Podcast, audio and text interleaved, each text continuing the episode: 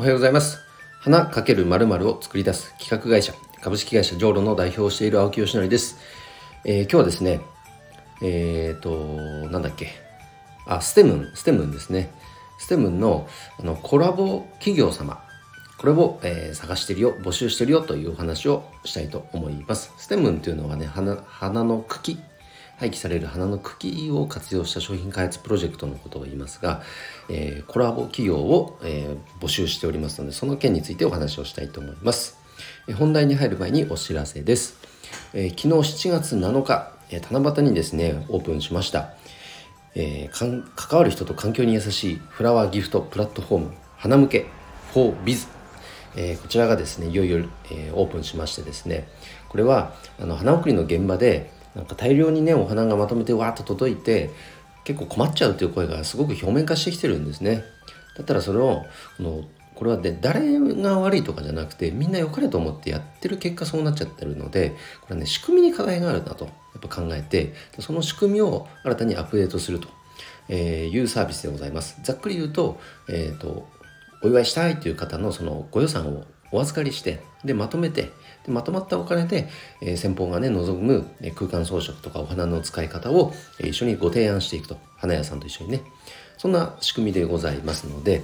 えーと、ぜひ、えー、気になる方は、え、URL をプロフィール欄に貼っておきますので、ぜひ、あのまずはね、ユーザー登録、これ無料でできますからしていただけると嬉しいです。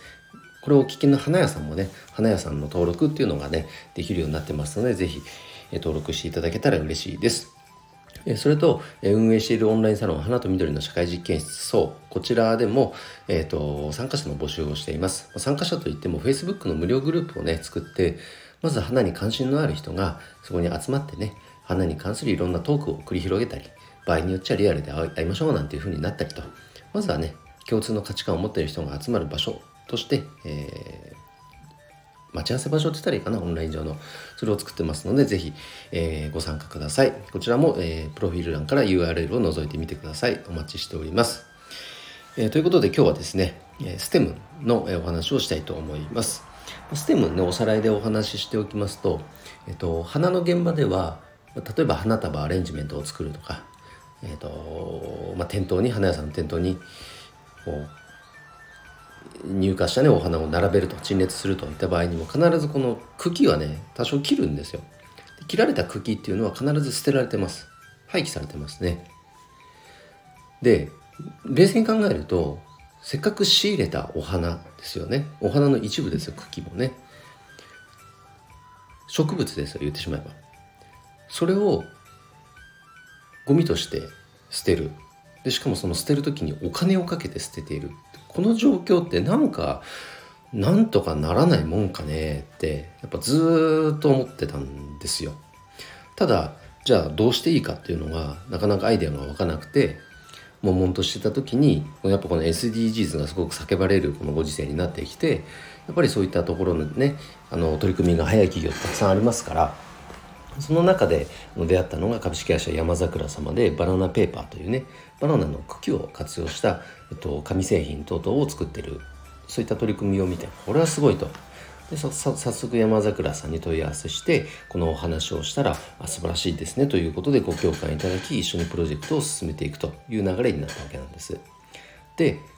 花の茎を、えっと、まず集めてでそれを乾燥粉砕してあの粉状にするんですね。でそれをあの第1弾として、えっと、作ったのがアレンジメントとかあの鉢カバーで使われる3.5寸ぐらいの直径1 0センチぐらいの、まあ、器ですね。これを、え、作ったんです。でその器っていうのは花の茎がこの粉状のものが混ぜ合わさってるのはもちろんのこと。原料として使われているのはそれ以外にも新聞古紙という古い新聞です。これを水で溶かしてその金型に流し込んででそこに茎の粉状のものも入れるんですね。でそれで成形していくということをやっています。なので新たな地球資源というのを一切使ってないんですね。それがステムのこの第1弾の器です。でしかもですねこれは